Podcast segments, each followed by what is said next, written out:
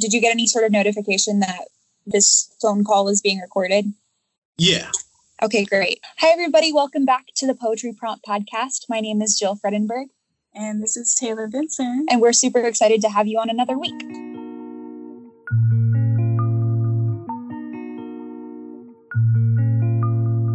Justin Davis is a dear friend of mine. He earned his BA in Literature and Creative Writing from Rhodes College, where he received the Anne Howard Bailey Prize in Poetry.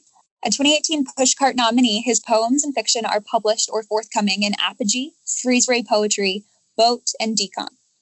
He works as a community organizer in Memphis, Tennessee, and we met in undergrad, and I couldn't be more grateful for our friendship. That's cute. Justin, what got you into writing poetry? Yeah, so I guess I first got into it, I guess in high school. Um, you know, I was just in like sophomore year English class, and we had a poetry unit um, where we ended up having to write a lot of our own stuff. And I mean, up until that point, I feel like anytime I had actually read any poetry, I just kind of thought it was boring. like I was, you know, I was just like, I don't really know what's going on with this. Um, but when my teacher started pushing us to write our own stuff, um, I don't know. I just, you know, it ended up being this thing where I, you know, I kept thinking about it kind of outside of class and outside of the assignments that I was doing. Um, you know, I would be like going home on the train and like thinking about poem ideas. And I was like, why am I doing this? Like, you know, I don't even have to do this for a grade or anything. And it just kind of, just kind of stuck.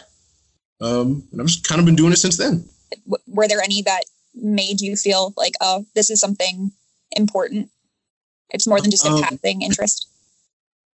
Yeah, I think you know, I think one of the first people I was really drawn to was Langston Hughes.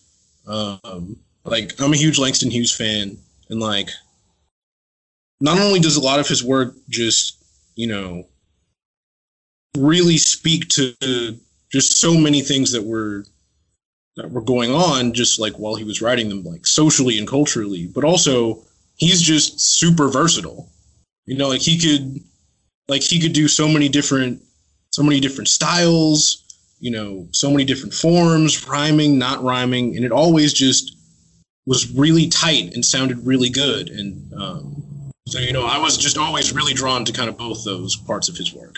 It's incredible how often i see you posting um, that you just got published here and just got published here and i love it and it's so exciting um, to see your work and get to, to click on different websites and, and read. Uh, but what keeps you, you, writing and then what keeps you submitting? Like do you have a, a process every week where you take a few hours and like submit stuff or is it kind of whenever you feel like it what does that look like? Yeah so it's i think it's more when i feel like it right now.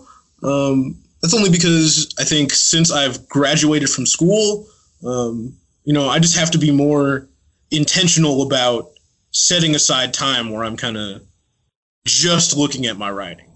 Um, like you know, I like I'm just editing, or I'm just brainstorming, or I'm just looking for places to submit to. Um, because I mean, a lot of a lot of submitting stuff is really a waiting game, right? So I really have to. I try to push myself not to not to over edit um, and really just to yeah you know just really being intentional about setting aside time where i'm just thinking about my writing. Because I, I think it's you know i think it's easy to get distracted these days just like you know having my computer and my phone around all the time. It can be easy to kind of you know let it slip my mind. So i just try to be really intentional about that yeah, where would you say you um, get your inspiration from? I know you mentioned Langston Hughes um, is a poet that you really admire a lot. What sort of yeah. themes do you tend to write about? Um, so I think generally I I tend to think a lot about culture and identity, especially popular culture, and just how it can be this really interesting, just kind of meeting point for you know, just all these really interesting ideas about just, you know, power and race and gender and class. I feel like a lot of the time, you know, pop culture is kind of where all of those things meet together. So, you know, I'm really inspired by music. Um, music ends up in my work a lot, like really music and visual art. and I try to I try to read a lot of you know other people who are like really big right now in the poetry world. Like I, I try to read a lot of contemporary folks, and that's also like really really inspiring because they're just there's so many amazing poets right now who are thinking about similar things that I am, you know, who come from a variety of different backgrounds, but who just like really kind of let all that shine through in their work. So that's been like, you know, really cool to be able to like keep up with that. Do you have a particular avenue through which you find contemporary poetry to read? Do you look at the the sites that you've been published on and, and read the work of other people there? Is are there any lists that you're subscribed to? How do you uh, curate what you read? Yeah, so I definitely I definitely read um, stuff in the journals that I've been published in. You know, I really even regardless of you know like name recognition or anything like that, I really try to submit to places where you know I really like the work that's in it. You know, like I, I try to really submit to places where I could really see my work next to the kinds of people who they normally publish. And then I also like, you know, I um, there's an email list I subscribe to that I think it's the Academy of, American Poets has this thing called Poem a Day, where they'll send you a new poem um, by like a contemporary writer like every day to your email. So I try and check that out a lot. Um, and when I can, I try to get new books from the bookstore, but uh, that that can get a little expensive. Who would you say are some of your favorite contemporary poets right now?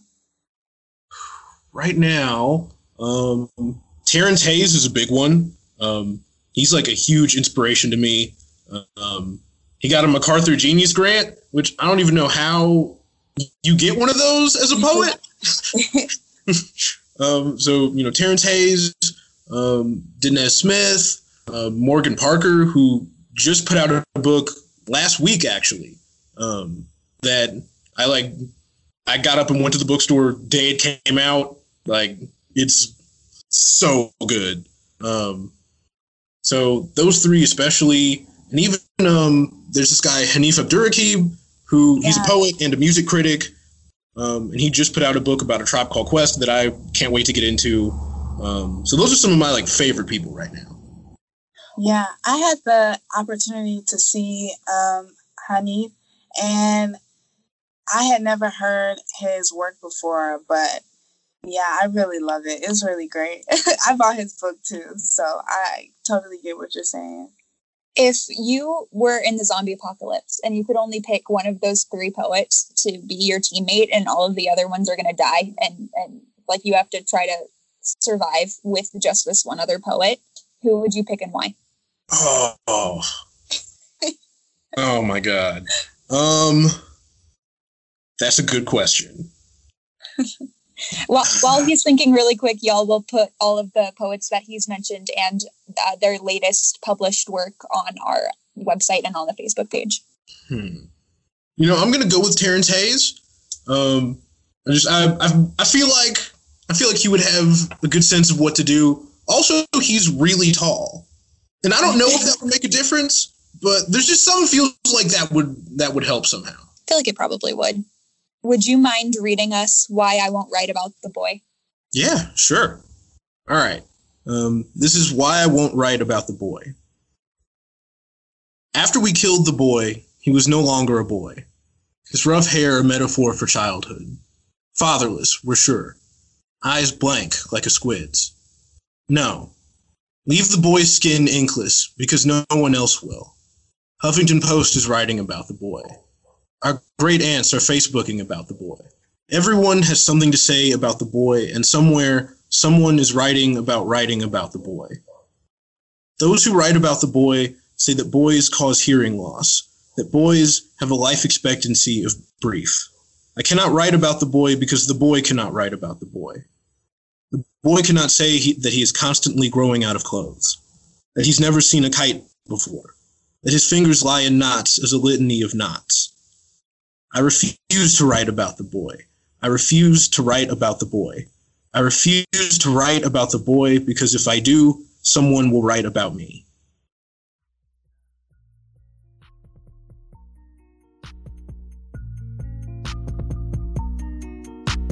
can you walk us through the iterations of this, like the process, if you can remember it, the steps that it took to to get this out of yourself? Yeah. So I first wrote this. I think the first draft came out of my my like advanced poetry workshop, and I remember that our, our original prompt was to do an ars poetica. So we were supposed to do, you know, a poem that was about writing poem. So initially, I remember that this poem was it was shorter and it looked different.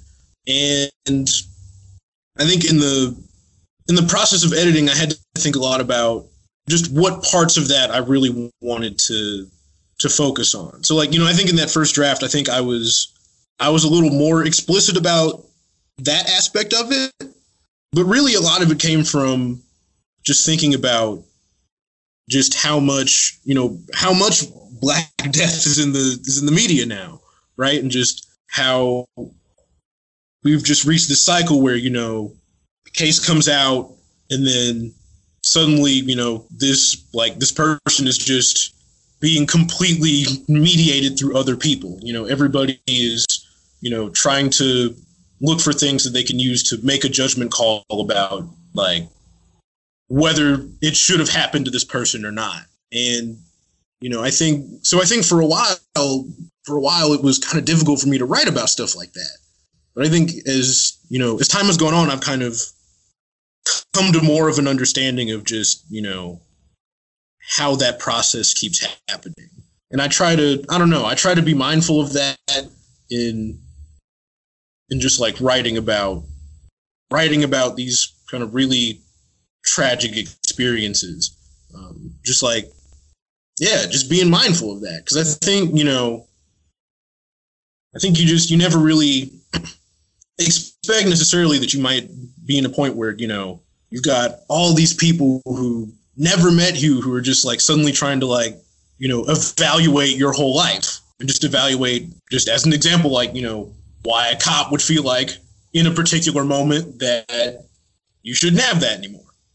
So, um, so yeah, it was you know it was just a really interesting process, just getting from that first draft to just getting to something that felt more complete. You know, that just felt like it really got that across. I really liked the ending um, because I kind of felt like the part where it says, um, I refuse to write about the boy because if I do, someone will write about me. And that's kind of taking it from this more like objective sense of there's this like experience that is away from me that all these people are talking about. But if you write about it, then now you're fully engaged.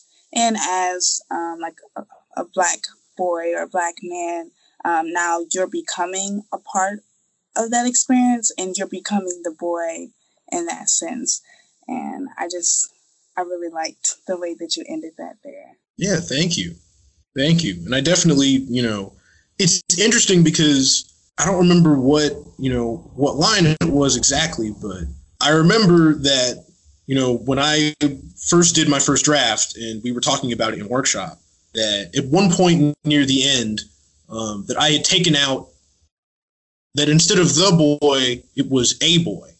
And I remember that I had gotten a lot of comments about that, right? Because it's you know, because the question is like, well, what are you doing when you kind of that kind of creates a distance between you as the person who's writing the poem and like this person as a subject. Um, and when I went back and re-edited it, I took that out because I felt like you know I felt like that distance wasn't really what I wanted to convey because it is really like yeah like as a as a black man when I see when I see things like this in the media I can't help but think about myself because because I know that I could end up in a situation like that. Yeah, that's real. Mm-hmm. Do you remember if you wrote this in? Did it come out of you in the chronological setup that it currently has, or something like that ending? Did you know that you wanted to set up a path that led to that change in objectivity? yeah, so it was like, you know, I think originally I had definitely, it felt like things were going on a path, but it didn't feel like I had totally figured out where it was going yet. because yeah, in that original draft, it was I had I had a different beginning. So, um, so the beginning I have right now, like that, that was the second stanza. There was a stanza before that, and then the ending was shorter than what it is now. So just like yeah, in that process of editing, you know, I really just like you know I not not only did I change how I set it up, but you know I just I tried to add more so that it felt like there was more of a clear trajectory, you know, and that you could get the sense that it was going somewhere. Um, whereas with that first draft, it was just, just kind of, you know, it was more concise than this. It was just kind of in and out. Do you ever go back and change any of your poems? Like maybe change a line, change a word, or change the ending, or have multiple endings?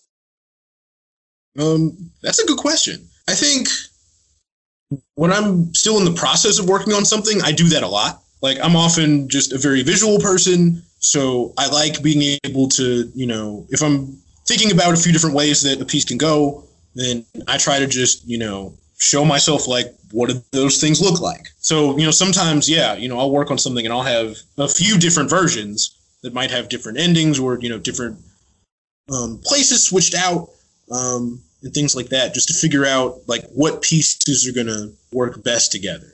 But generally, once you know, once I consider something done, generally it's done because you know, kind of like what I said earlier. You know, I think if sometimes um, you can get in a position where you're looking at something so long that you end up over editing, right? And um, you know, you're just you switching out so many different things that that you don't you don't just kind of let it let it breathe, you know, and just kind of just be a finished work. And I think it's useful to do that even if you have questions about a piece. Um, it's just to, you know, give it some time where you say, okay, for right now, this is done. And then, you know, take a step back from it. And then maybe, you know, maybe you give it some time and then maybe you come back to it again and then you say, you know, do I still feel like this is done? Or are there other things that I could do to it? What has it been like since graduating and not having the poetry workshops set in your schedule? Um, what's it been like to try to get feedback on your poetry? Do, do you even do that anymore? Um, yeah, you know, it's it's definitely been harder because yeah, the nice thing about being in school is that you're kind of you're put in this place where you're getting feedback by default. So you know that, you know, when you turn a draft in that you're to get some feedback about it. So now I, I get that a lot less from other folks. So really it's, you know, again, I try to, you know, really just take time to be in a space where I'm, you know, where I'm just thinking about, you know, just thinking about editing and just, you know, going back through old stuff and just seeing, you know, what works and what doesn't. You know, I do have I do have some folks who, you know, I will sometimes send work to just to like get their thoughts about it. And actually, I'm pretty soon I'm going to be like in the process of applying to an MFA program. So we'll see how that turns out. But um, that would also be, you know, just a really nice opportunity to just like be in a space where I know that I can get some feedback from other folks. Um, but you know, I when I can, I try to network with other writers, and I try to see if you know there are folks who are looking for that. Because you know just as much as I appreciate getting feedback about my work, I also like giving other people feedback. Because I think that I think having an outside perspective on on your work even before it's done is just you know really really vital. There's something so generous about both receiving and sharing your work and that's a little bit of our that's sort of our mission with this podcast is to create an online and audio technical version of a community where people can be generous with each other in a way that I think comes up a lot in academic structures around poetry. So, like what you were saying about applying and and we'll put good vibes out into the universe, not that you need them to get into an MFA program, but that kind of support sort of goes away when you're not in a structured environment where yeah. that generosity is sort of gifted to you every week. Yeah, yeah, definitely. Um, because yeah, I mean that's you know for me like one of the really nice things about workshop is that you know it's not only that you got you know you're getting feedback, but it's like you know you're getting a lot of it ideally, and, and for me that's just that's really helpful because it's like you know I don't like I don't write my stuff for other people. Like at the end of the day, you know the stuff I write is really for me, but at the same time, ideally it's like you know you write a piece, what happens to it? For me, it's like ideally at some point that goes out into the world and you know you're going to be in a position where you're not always going to be able to speak for it and it's got to be able to you know stand on its own and people have got to be able to you know get those things out of it that you put in there so like workshop is really useful for saying like you know if say like everybody in workshop was like yeah i didn't really you know i didn't really get what was going on with your ending for example then for me that's you know that's a good sign that like okay i need to go back and look at that because because ideally, you know, once your work is done, you're going to be in a position where you know you're not primarily mediating mediating it anymore. There's an audience that's mediating it after that. Yeah, that's really interesting um, to say because I know that there are people who don't share their work, um, and writing for them is more of a personal sort of expression. Um, but I think that you really grow when you recognize that this is a piece that is going to be communicated with other people. Um, and in order to better communicate these messages and to touch other people, if that's something that you're interested in doing, like you really do have to be open to um, the critique and the editing because, you know, this is going to um, reach other people and you want them to sort of have similar feelings or be able to at least understand um, the story that you're trying to tell there. I mean, I think that's a really good way to put it because, yeah, for me, it's, you know, it's really about just, you know, how, like, how do I communicate what I want to communicate in the best way possible? Like, you know, even, even if nobody has seen it yet, just how do I, yeah, how do I have a piece that just, you know, can communicate what I want it to communicate, even if I'm not there to speak for it? Would you mind reading us on a quote by Jesse Jackson overheard in a crowd? All right. So this is on a quote by Jesse Jackson overheard in a crowd. When we vote, you make heaven happy. When we vote, we make white men unhappy. When we make heaven happy, what happens? When we dream, it's often deferred.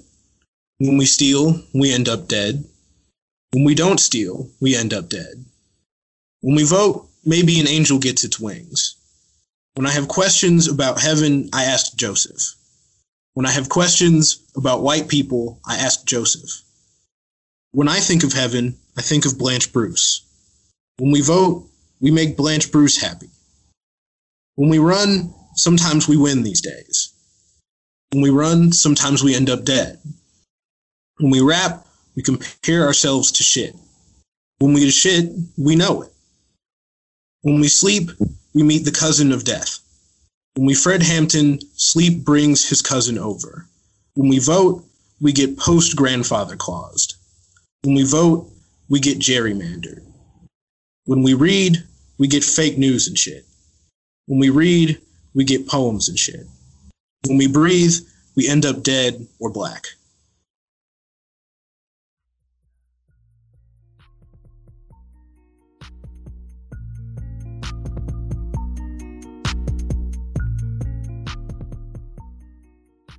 Yeah, so it's anaphora. Um, so yeah, so that's when you know when you tend to repeat words or phrases um, compared to like you know alliteration is usually just like talking about like the sounds at the beginning of a word, but anaphora is kind of more. It's like you know just more general repetition. And anaphora has this really long extended historical context in speeches. Were you thinking about that as you tapped in writing this poem? You know, that's a good question. I feel like that definitely plays into it a little bit because, yeah, anaphora is it's really common and it's a powerful rhetorical tool. You know, it um, it gives things momentum. It reinforces like the structure of what you're saying. I mean, I think when when I was coming up with this, so that first line is it's a quote that I heard from by Jesse Jackson. when I was at the Civil Rights Museum on the 50th anniversary of MLK's assassination. Um, so you know there were all these different events in Memphis. Um, so they had you know all these people at the Civil Rights Museum, and I heard him say this, and I guess in of course what came to my mind immediately was you know I just feel like that statement needs to get interrogated a little more because I feel like you know there's there's so much more nuance to this idea of you know like what like what happens when we vote and just like the different feelings that people have about that. So I think for me, you know, also just using that anaphora was also just a way to I don't know, just to me as a poem it just it it feels a little crowded. You know, just just having these like having these parts of the line that are all very similar.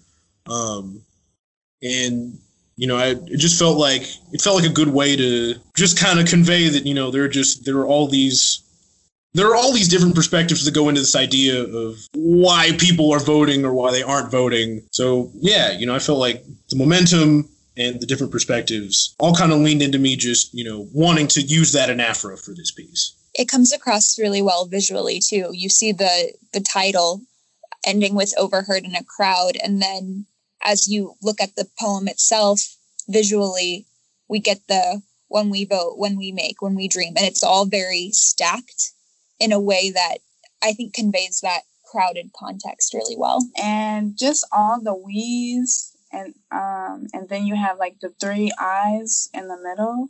It's just really interesting to look at it uh, when I have questions, when I have questions, when I think of heaven. For the prompt this week, we would like y'all to write poems that use anaphora in them. It, we're not going to specify how. Justin's poem will be up with his other work that he's read for us on the website. So if you want to look at that visual in order to write your poems, please do so, but don't feel like it needs to follow any sort of particular pattern other than using anaphora itself. Do I have anything to promote? Yeah. I mean, ideally, at some point, some people are going to be listening to these things. So if there's anything in particular that you would like to, like any links you want people to have access to, any social media. Yeah. Um, well, read my poems. um, yeah. Um, I'm on Facebook and Twitter. So yeah, that's about all I got. Again, all of this stuff will Uh, occur visually online as well. So if anyone doesn't know how to spell Justin for whatever reason, it's going to be on there.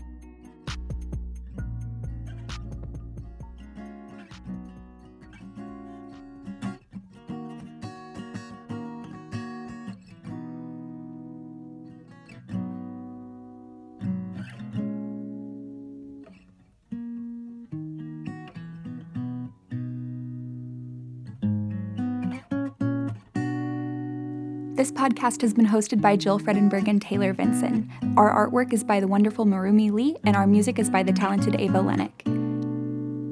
This week's prompt and every week's prompts are on our Facebook page as well as our website, thepoetrypromptpodcast.georgetown.domains.